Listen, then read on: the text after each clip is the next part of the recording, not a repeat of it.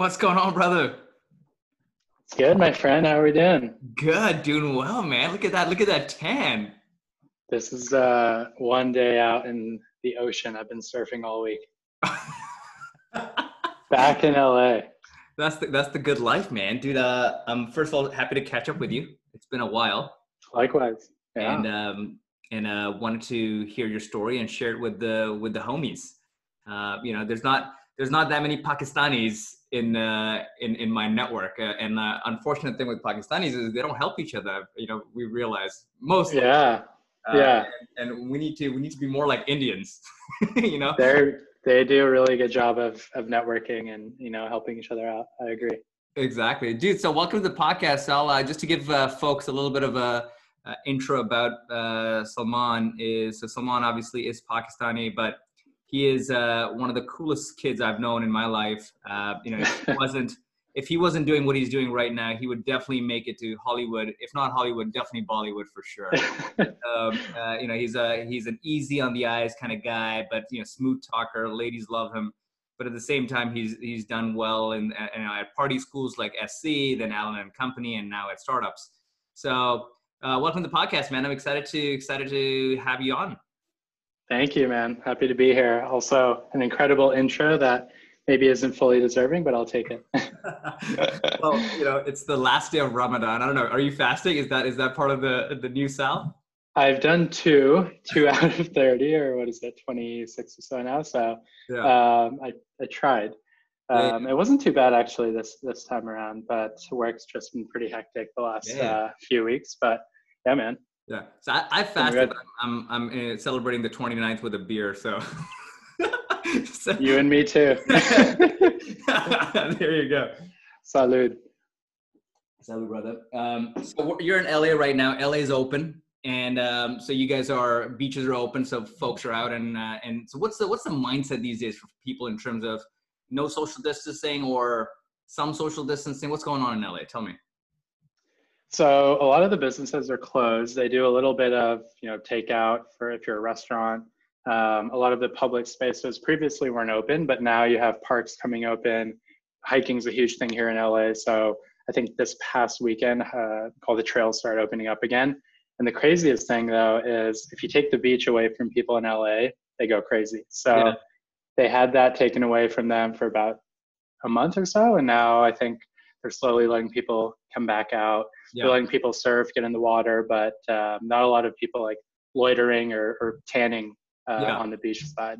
Got it. Okay. So let's go back. I think like part of the story uh, that I love to unleash of people is a lot of the people that listen to this podcast are young folks who are in college or just graduated, young professionals. And you know, to bring in, let's just say Elon Musk is not as relevant because too far for them to get to. Obviously, it's motivational, but like this is more actionable career advice and life advice. Um, so let's take a, a, bunch of steps back and let's start from you know the OG days. Is New Jersey the OG days? Is that where you started? Oh yeah, hell yeah! Born in New Jersey in Warren. Um, so I don't know if anyone knows about the, Warren. Is that the Brown Town? It's actually not. It's uh, it's pretty diverse, I would say, more than like Edmonton or yeah. uh, or sorry, Edison. Um, but yeah, and um, grew up there I moved out to California when I was about seven. My dad was in the semiconductors industry, and so he was doing a lot of stuff in New Jersey. He went to Kansas University, actually, crazy story. Okay. He left his parents' house in Lahore, Pakistan when yeah. he was 18 years old. Went to wanted to go to university in America, so he went to none other than Kansas University. Yeah. Uh, you know, in the middle of the country. Yeah. um, and did his undergrad, master's there, and then he started doing kind of semiconductors marketing work in New yeah. Jersey. Um, this is the seventies, like way yeah, back. Way back. I have. He was actually showing me some photos when I was back home. Yeah. Incredible. Wow, that's amazing. got the afro, got big glasses, everything. Yeah. Um, and then yeah, we he he found a job out in the Bay Area, Silicon Valley, back in like 2001. Yeah. Mm-hmm. So I was seven years old, moved back uh, or moved out and um, yeah, that's kind of when my Bay Area experience started. Yeah, uh, grew up out there, went kind of to, to a bunch of different schools. Uh, probably moved elementary, middle school, high school like four or five times. Oh wow! Why um, I think at first I was in a public school, and the public school systems in the Bay Area are, are really legit. Um, so we were fine, and then we found out about the school in the Bay Area called Harker, which is like primo primo private um, yeah. education. Um, pretty nerdy, but good for good for learning and, and yeah. getting your fundamentals down in, in school. And so yeah.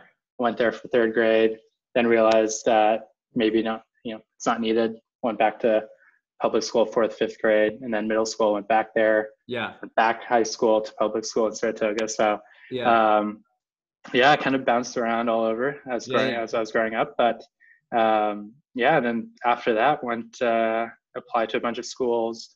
Was looking between New York, Austin actually, and then ended up going to USC in LA. Yeah.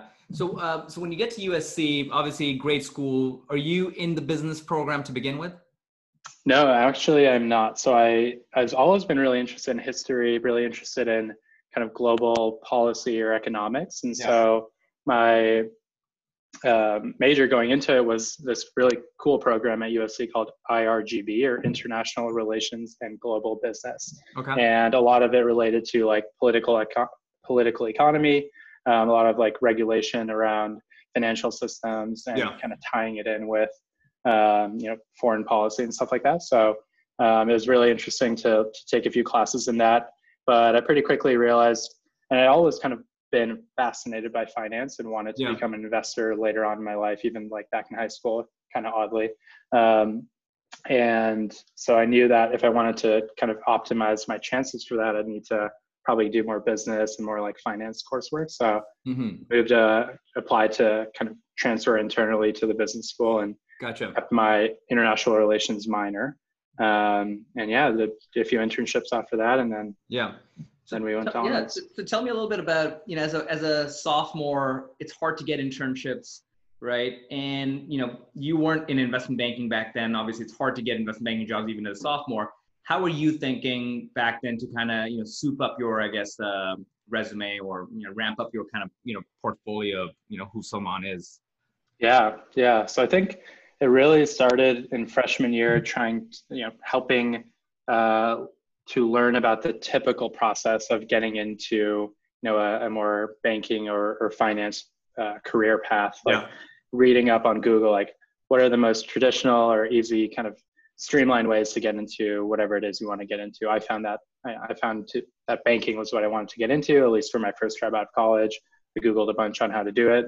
There was all these guides um, that, that are floating around on the internet uh, there's a workshop by Sherjan, if you had heard of it. Yeah, yeah. that's, that's where the that's where the two Pakistani devils got connected. and the the world is never the same.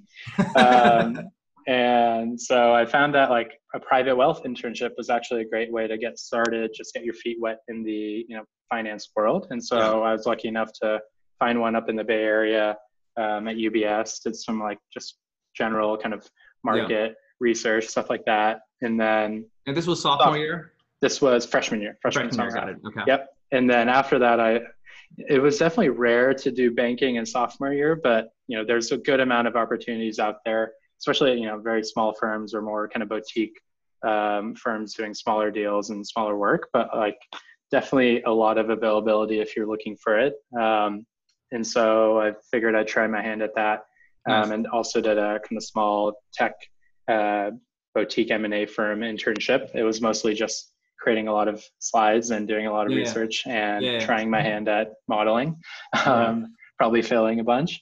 And then, you know, just to get an understanding of like what the processes look like, what the job entails, and then yeah. ultimately kind of knowing that junior year was the big one. Yeah. So before we even get to the junior year, I think like a lot of students, they don't fully utilize the platform to its full extent. Like they don't utilize all the clubs and you know the you know and not just like you know career related clubs but also like you know frats or even you know, athletic clubs. What did you do when you were in college to kind of get yourself you know get your feet wet into a lot of different things? Yeah so i was in a frat for about two days. and after the second day, I realized this is not for me. Uh, Why is that? I mean, I, I would have thought it would be perfect for you. from like a social kind of partying standpoint, like meeting girls, I love that part. Yeah. A bad part was like hazing begun on day two, and I was like, "There's no, there's absolutely no way I do this uh, yeah. for a oh, whole oh, wow. semester." Um, I just value my freedom and like enjoyment. Yeah. and so I um, avoided all that after my first semester and then um, joined. I, I, love basketball. I've been playing since I was a kid, so I definitely did intramural. intramural. Um, found a bunch of friends through that. So USC is a pretty like frat or Greek uh, heavy yeah. uh, social scene, and so yeah. if you're not in it, it's really important uh, to really you know join a bunch of clubs, meet a bunch of people, and so you, um, you know use basketball as a way to do that use um, finance as a way to do that. Honestly, I still have some of my very good friends from a lot of these kind of clubs that I joined. Yeah. Um, and I really wanted to, from a career standpoint, like really actually learn about investing in finance. And there were a handful of um, resources or, or, clubs or groups available. Um, and they gave me all these like value investing books, these like modeling books, all this kind of stuff yeah, yeah. that ended up being pretty, pretty cool and interesting. Um, and then other than that, USC is a pretty social school, so a lot of you know um, concerts and stuff like that to meet you know meet people in. Um, so that's kind of how I yeah. approached the you first weren't like months. you weren't like locked. You didn't you didn't lock yourself into you know the library just to study finance or study modeling. I think like the broad approach, especially with the the personal side, the qualitative things of meeting the right people and being in front of the right people. Like you know, you're part of the Trojan Investment Society, the Value Investment mm-hmm. Group, investing group. Um, you know, you also TA'd for a bunch of different things. So there's like a bunch of things you you did which weren't like you know like nobody asked you to do them, but like you know they kind of mm. gave you that um, you know breadth of things that you know made you seem a lot more interesting and your network was a lot bigger. For sure, yeah, I think that honestly goes a long way. Even in the interviews, you know, later on, whenever you're you're going through that, but like even just in general, growing and and learning, I think university. I wish I kind of could go back at times to just like yeah. have that freedom and just all this kind of cool uh, resources and people around you to just like hang out with and yeah. learn from. Um, so yeah, it was a good time. Yeah. So for for the big one, the summer internship for third year, your junior year internship, which kind of like you know, uh, I guess accelerates people's careers if they end up in bulge bracket after or whatever they end up in. Um, how was the experience like? And is you like you know, I I went to UCLA and I remember some of the kids at UCLA, you know, we don't get that many looks the way like the East Coast, you know, schools or or Berkeley gets. Let's just say, like mm-hmm. NYU would get a lot of people, Wharton would, Berkeley would, Stanford sure. would, but like LA schools, not a big like powerhouse banking, you know, schools. How did you feel recruiting was at USC, and how did you kind of get your third year internship? Yeah, so I felt the same way actually about USC. Um, they definitely like in LA's banking world, it was UCLA and USC were pretty strong. Um, but I actually my my older brother was in tech. My dad was in tech, kind of both of their whole careers, and so and also growing up in the Silicon Valley was pretty interested in it, and I knew I wanted to do that um, yeah. with banking. So kind of tech banking, tech M and A if possible, and so I was pretty focused on recruiting in San Francisco. Yeah. Um, where obviously Stanford, Berkeley, were you know the kind of mainstays, and then you also have the East Coast schools that are very strong.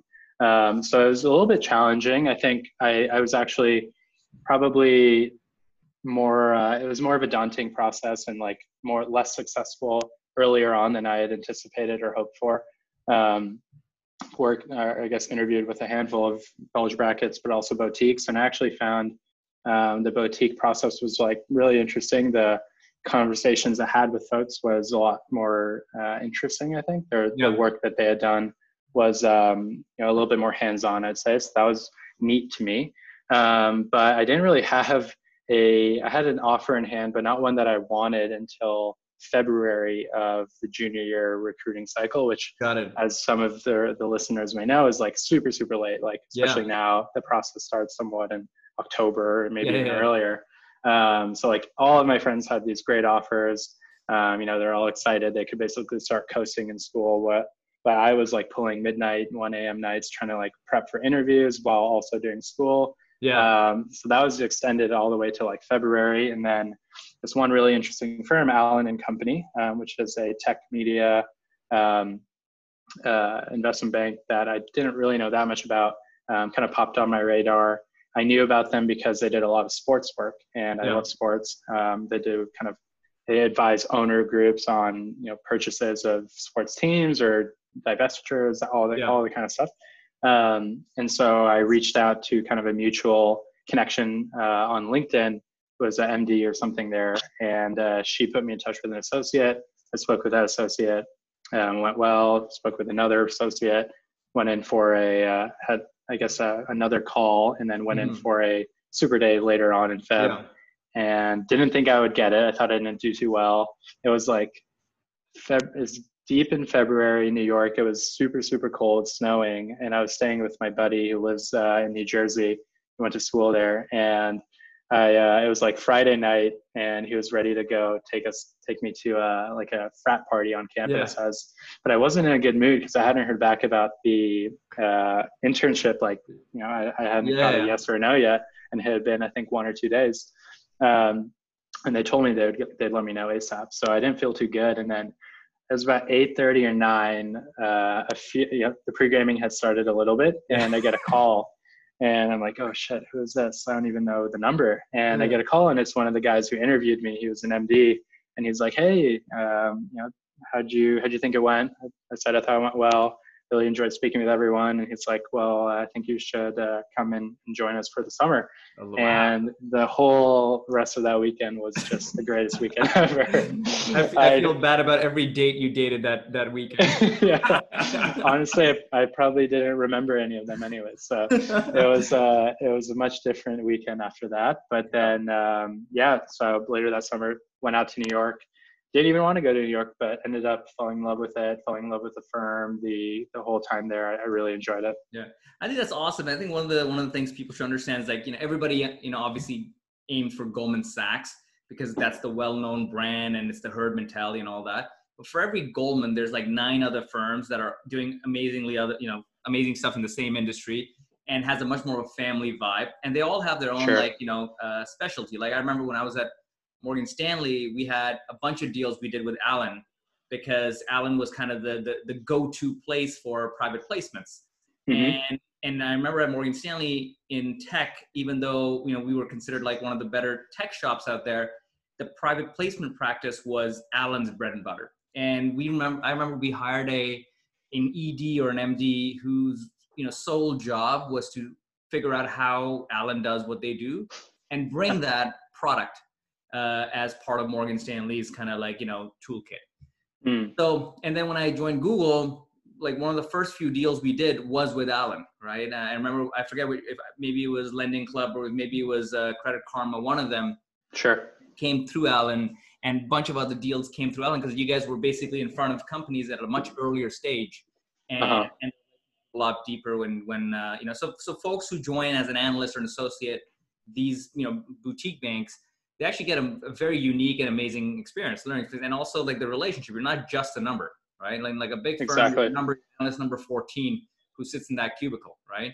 Mm-hmm. uh, so people shouldn't like you know look over these things. They should actually like start targeting them. And the second piece is i think like a lot of these smaller firms they don't have structured recruiting processes like the big firms do.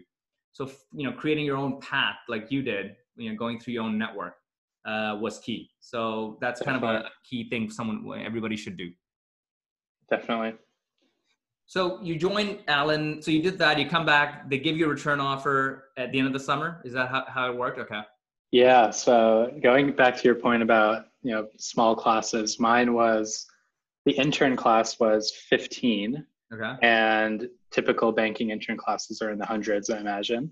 Um, and then they were at the outset, they let everyone know they were only giving three offers oh, um, oh, wow. or full times, which is typically the size of each class. And so, I mean, six of the 15 were sophomores, so it didn't really matter. So it was more like nine.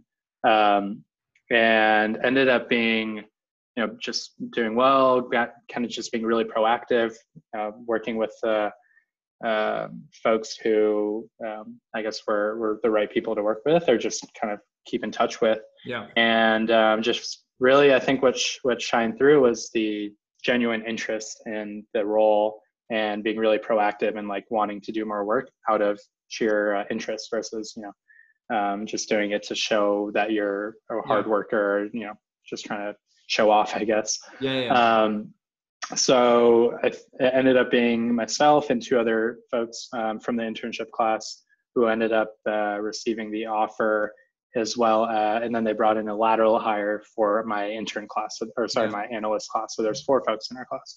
Um, and yeah, so I did two years and nine months there. It was it was really really interesting stuff and and one of the yeah. more unique kind of career experiences. So I guess taking a step back a little bit in terms of converting that summer into a full time, you know, mm. a lot of competition. You said it was a genuine interest that kind of you know, sh- you know shown through, and people are like, okay, this guy's not just faking it you know, how much of that was like, you know, the work quality and the product you did of every assignment you did? Because a lot of the stuff as a summer intern is not in your control. You know, things are put on your desk and you take them, right? That's, you know, that's basically it. You know, if you have to kind of like bring them, break them down a couple of things. So folks who have a summer internship coming up or later on in the future, mm-hmm. what are some of the two or three things they should do to really increase their chances? Uh, because, you know, just building a better model doesn't cut it anymore. You know? Right.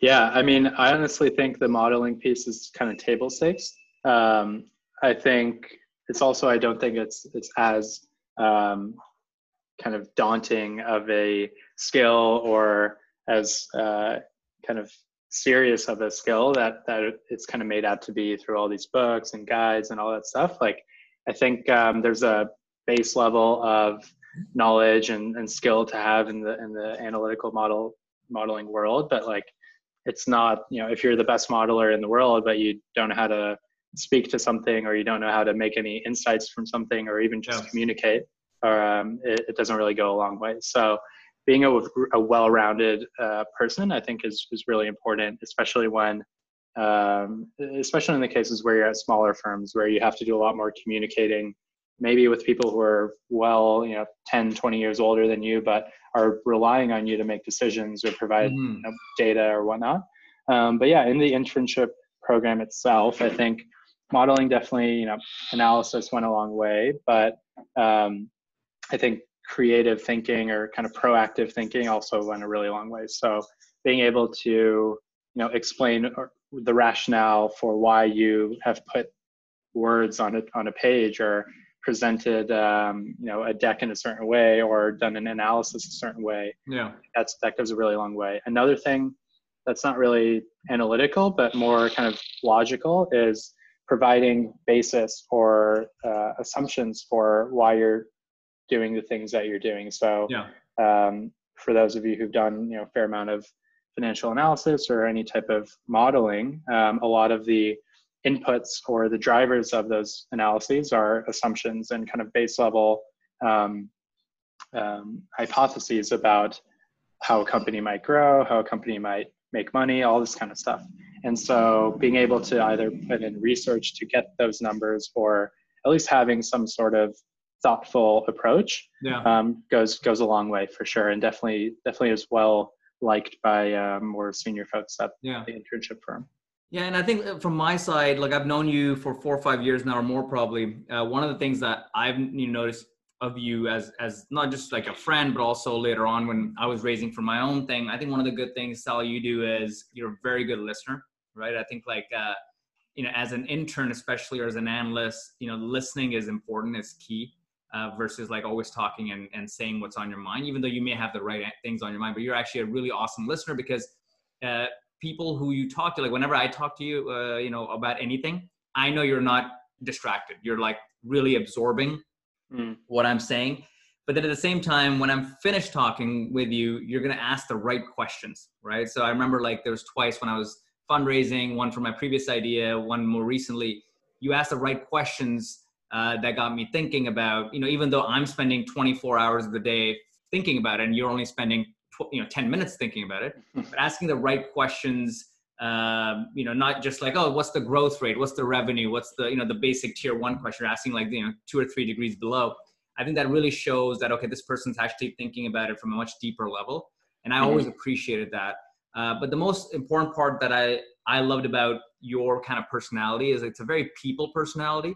And it's not one of those, like, I have a very salesy personality. Like, I'll connect with anyone and everyone and doesn't matter. And confirm. You know, no fear. Exactly. But like, you actually have a, a people personality where you know, there's no one who I've met who's had a negative thing to say about Sal. But at the same time, you have the uh, the fearless mindset. I don't know if that's the right word, but fearless mindset of like reaching beyond your rank and connecting people if it can like move the needle forward for anybody. So I've you know mm. I've, I've, asked you to connect me with some folks in your network that are way beyond our pay grade. You know, both of our pay grades combined. sure. But you know, but like if you thought it was an opportunity and if there was something that was meaningful there, you did connect me. So I just, you know, I think like those are the qualitative skills that don't come from school or from like, you know, the books that we study or the, you know, the modeling skills we learn. These are the things that actually impress people on a qualitative level. And, and if people can build that into their own like toolkit, I think that'd be awesome. So, so, uh, so Self Select Allen Company, you do a lot of tech. Is that the, um, uh, when you joined full time, was that the, the main vertical you're focused on? I went in wanting that because, yeah. as I mentioned earlier, I was like super into tech, and I knew Allen did a lot of IPOs, as you mentioned, a lot of like private placements, yeah. but they also just did general capital raises for you know early stage tech companies. Um, but then, as I got there, I really realized that one, their bread and butter was really more traditional media, which um, is part of a very transforming landscape right now. Obviously, with tech kind of taking over with the likes of Netflix and Hulu and all that kind of jazz. Yeah. Um, but they, they were really in a really interesting position in the middle of this traditional media landscape, but also having a pretty strong practice with um, early stage tech companies. And those two worlds were on a kind of collision course as I was joining in the years before, and, and even more more so to this day. Um, and so a lot of the work was like really, really interesting and unique in that um, we were coming up with kind of like thought pieces more yes. so than um, transaction analysis or sales pitching. So yeah. Allen's thing is they don't really do any pitching. It's all relationship driven uh, inbound work. So uh, unlike other kind of larger banks where they have more resources to just churn out materials to drive in sales or business, um, Allen really relied on the network of their partners and um, you know just the the reputation that they had yeah. and so was able to work on some really cool deals and and get some good experience learning about how you know advertising business models worked which is very core to the media world of course yeah. um, and you know you, you really realize there's a lot of similarities between something like uh, a digital media firm and a sports business um, there's a lot of you know commonality in how they generate revenue like the types of audience that they like to sell to or target. So a lot of these kind of things came came out that I had no idea about really before going into it. I thought it would be a pretty um, just analysis and deck making type work yeah. type job, but a lot of it ended up being really really unique and thoughtful. Um, kind of um, I would say like next frontier research and uh-huh. um, um, I guess theories that the partners had that I would go and find data for to to test. Um, so that was that was really cool about the, my time there. Um, and then I think the the best part about Allen is just the people. Um, there were partners there who don't even have you know historical investment banking experience. There's a lot of folks who are either founders or manage uh, management held management sorry held management positions yeah. at media companies or um, tech companies and you know they have a very good understanding of what it takes to operate a successful business yeah and that goes a long way in the finance world um, yeah. so so yeah that it was really great to learn also, from those folks yeah. the other part also from allen's side is um, most investment banks when they you know, do um, financial like analysis any analysis or business uh, or models they all start from the revenue line onwards right? Mm. And because allen's doing things at a much earlier level with companies, like they're with companies from Series A, Series B onwards, basically, you're actually seeing before the revenue line all the magic that happens in the in in the cogs of that machine, right? From users to acquisition to you know, you know all that other stuff, and and which is which is a big. It's like it's a it's a it's basically the real modeling that actually matters, right? Everything out after the revenue line, it's easy stuff right? Getting to the revenue line, that's where the real magic happens. That's where companies are made and, and broken. So, um, and those who really want to learn, you know, those who really want to learn that, um, it, you know, that's that's where you know those are the kind of shops you want to go join. I guess one question I had was, uh, you know, folks who are, uh, you know, in, were in your or are in your position, they, you know, crush the summer, they get a really good return offer, but then there's always that itch in the back of your head. It's like, hey, you know, maybe I can flip it for a Goldman, right? There's always a, you know, unfortunately, you know, freaking Goldman Sachs always is the herd mentality. Yeah. So when you got back to SC, you had you had that option. You could have like taken that and gone somewhere else. How did you go through that decision? Yeah, so I mean, trans, full transparency, I was talking with people at uh, a few other firms who I had been interested in when I was um, a summer or like going through my summer internship yeah. process.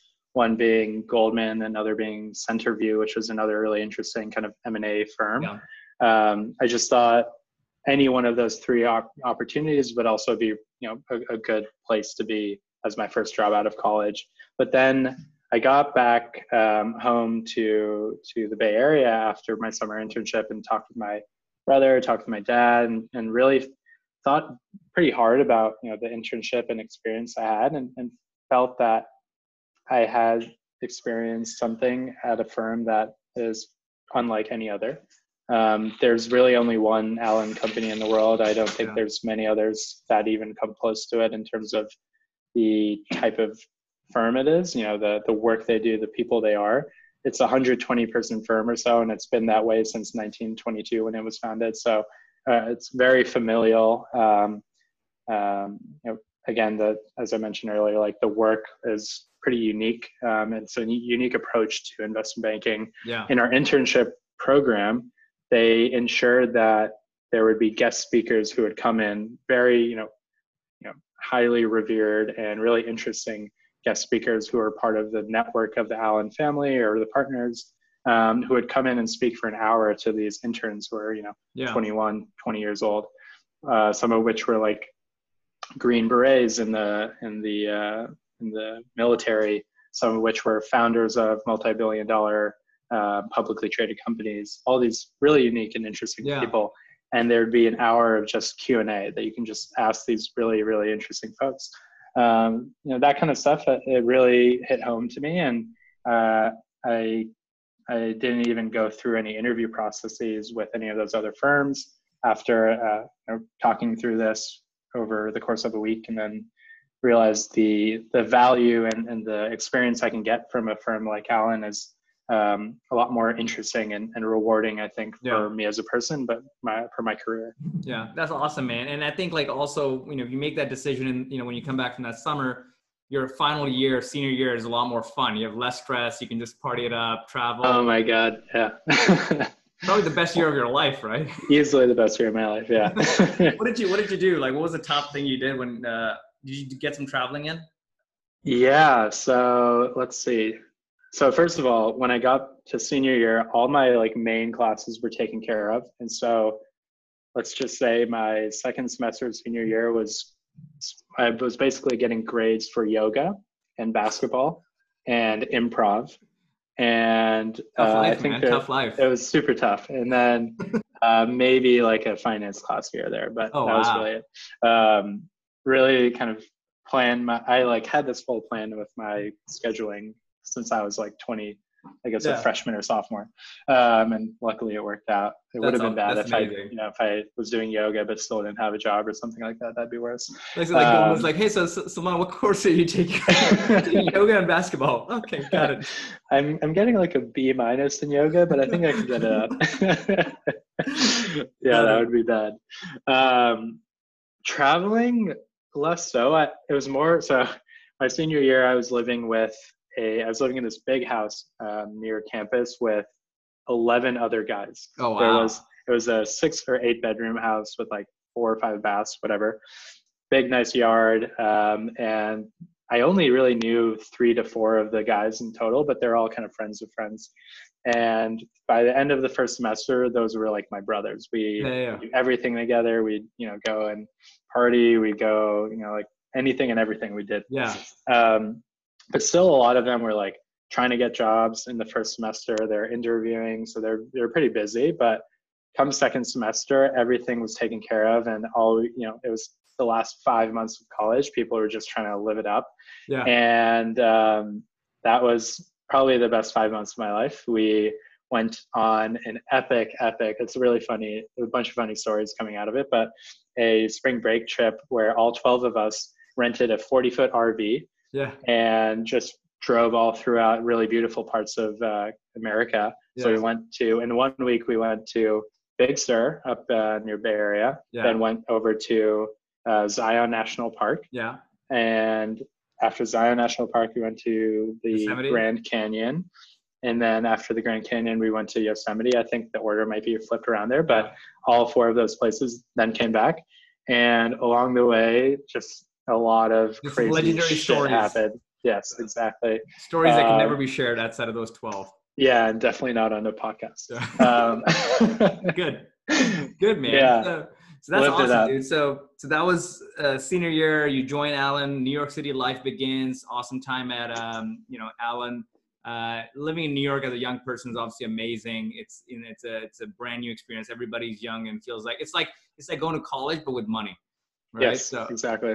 right. So my experience of that was in Hong Kong, and I, you know, uh, hopefully one day you can come visit me in Hong Kong when I'm back there at some point. But Hong Kong is definitely one chapter that I want to uh, show you. I think, I think, I think you'll you'll love it. You'll you'll fit love right to. in Hong Kong.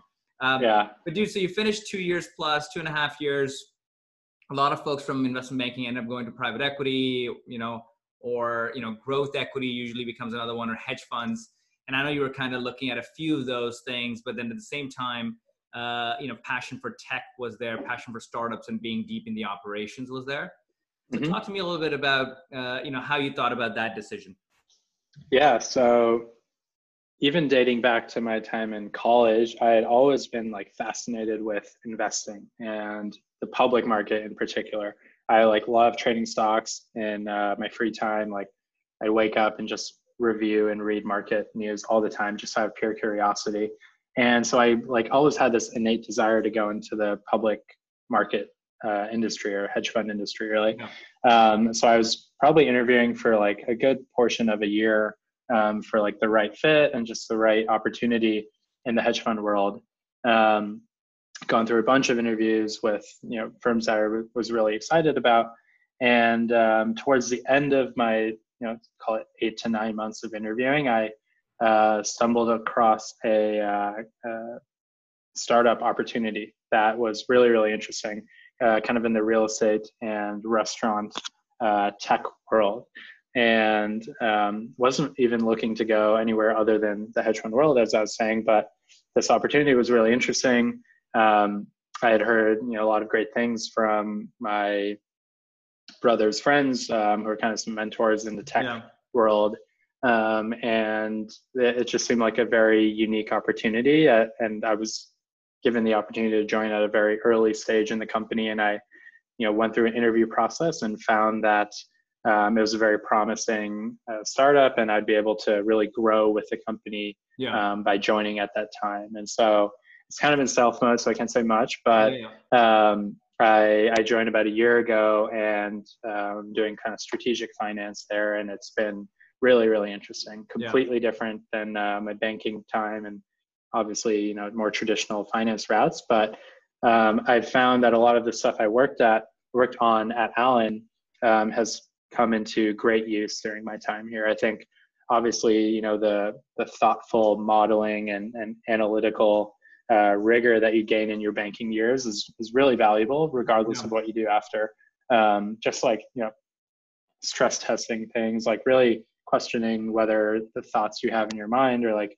the you know things you read or, or yeah. whatnot are, are true or not um, so being like very curious and intellectually curious was was something that I, I still to this day try to like keep keep in mind all the time yeah. um, and and then in terms of presentation, I didn't do that much kind of presenting or communicating in banking. Typically, your analyst job is a little bit more behind the desk than yeah. like in meetings and whatnot. So that's something I've been really practicing, trying to get better at in this yeah. in this job because um, it's a good portion of it.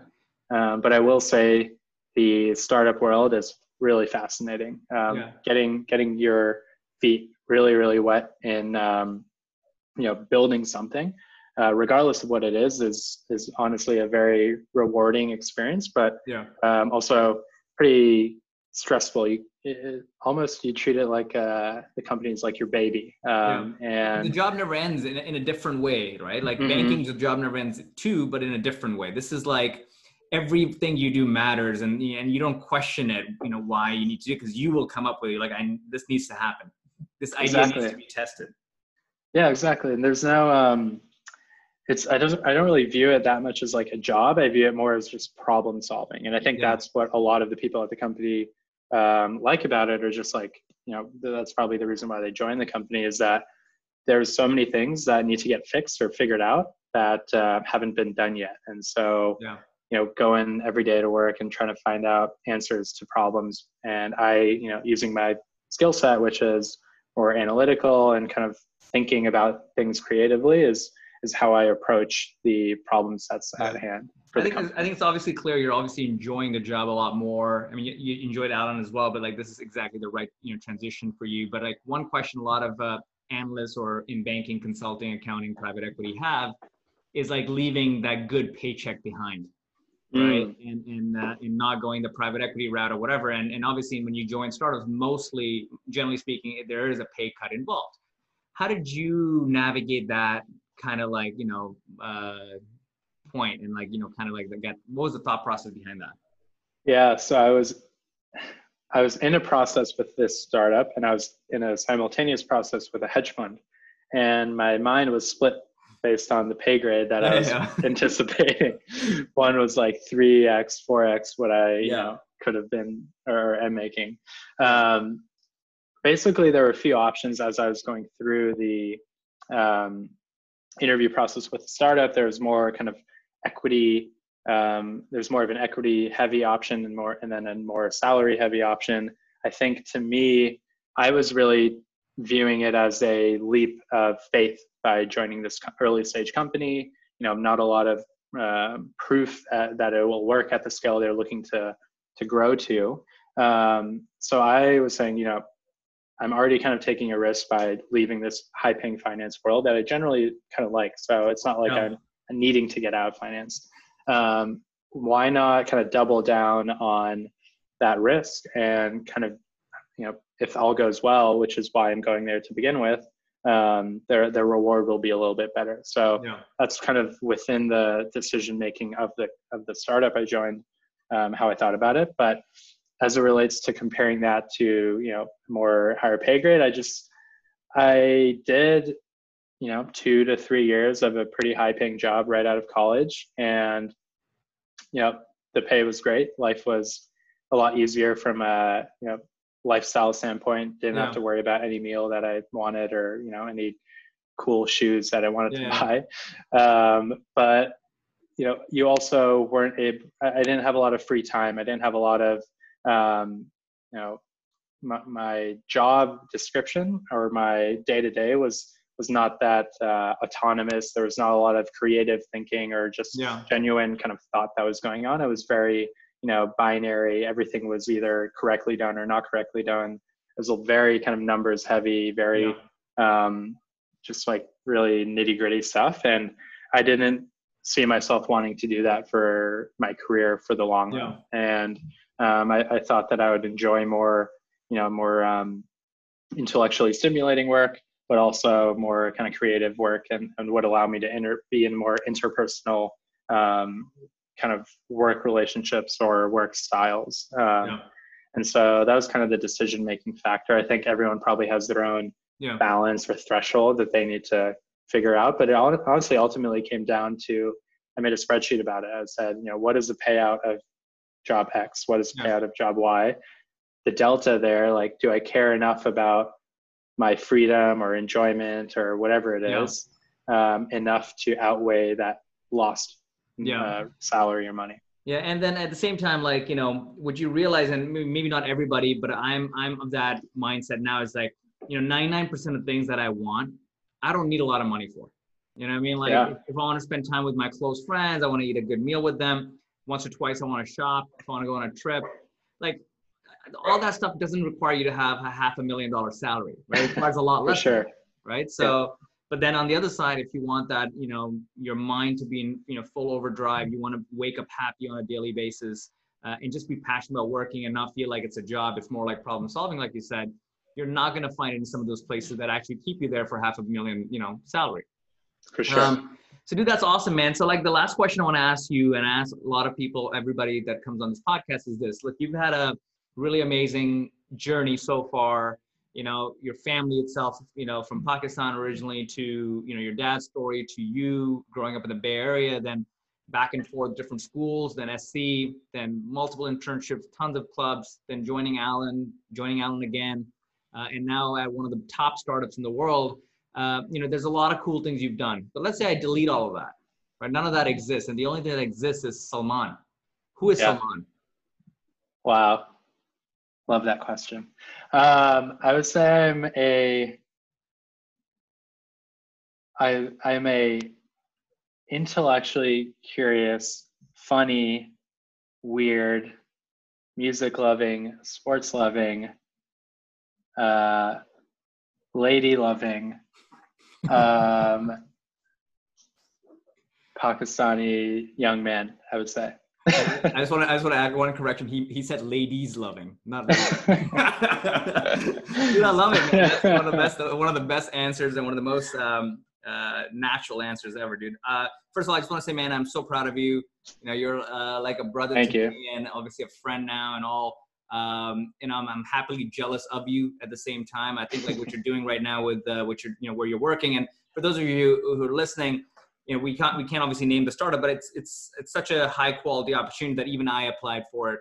So it's like it's one of those places where you know when you see one of those rocket ships, don't ask what it is, just get on and learn and, and shut the fuck up, right? So uh, I think I think I'm I'm so super proud of you, man. I can't wait to uh, see you know all the amazing things you do. You're still in the early parts of your career, right? You know this is just your you know I would say the second inning, right? So we have tons of innings left. Yeah. Uh, but yeah, man, I just want to say thank you. Thanks for coming on the podcast. If if folks want to kind of reach out to you or see see the musical of life of this uh, you know this beautiful man, where do they, where do they go? they can go to Facebook, Instagram, LinkedIn. I can give you my email, phone number, everything. I'm available. Let's do Instagram. I think that's where the fun stuff is. What's your IG? Yeah. Let me. I honestly don't recall it. What do you mean? but like, you know how the names and screen names and all that kind of change. Okay, S A L dot J A V E D. Sal dot Javed. Okay. Short done. for Salman. So the, those of you who want to peek into the life of Salman, go to sal.javed on Instagram and then uh, and you know happily enjoy what this man's up to. Dude, thanks so much, man. Really proud of you. Thank you for having me. Um, as always, you are you've been a great mentor over the years and obviously a great friend. And look forward to seeing you soon. Hopefully, uh, after all this is done, definitely you owe me a Hong Kong hangout, so I'm waiting. Hundred percent. That's that's due. That's for sure. I'll, I'll, I'll keep it in my uh, book of debts. Sure, Lannister always pays his debts. Love it. All right, brother. Awesome. Have a good long weekend.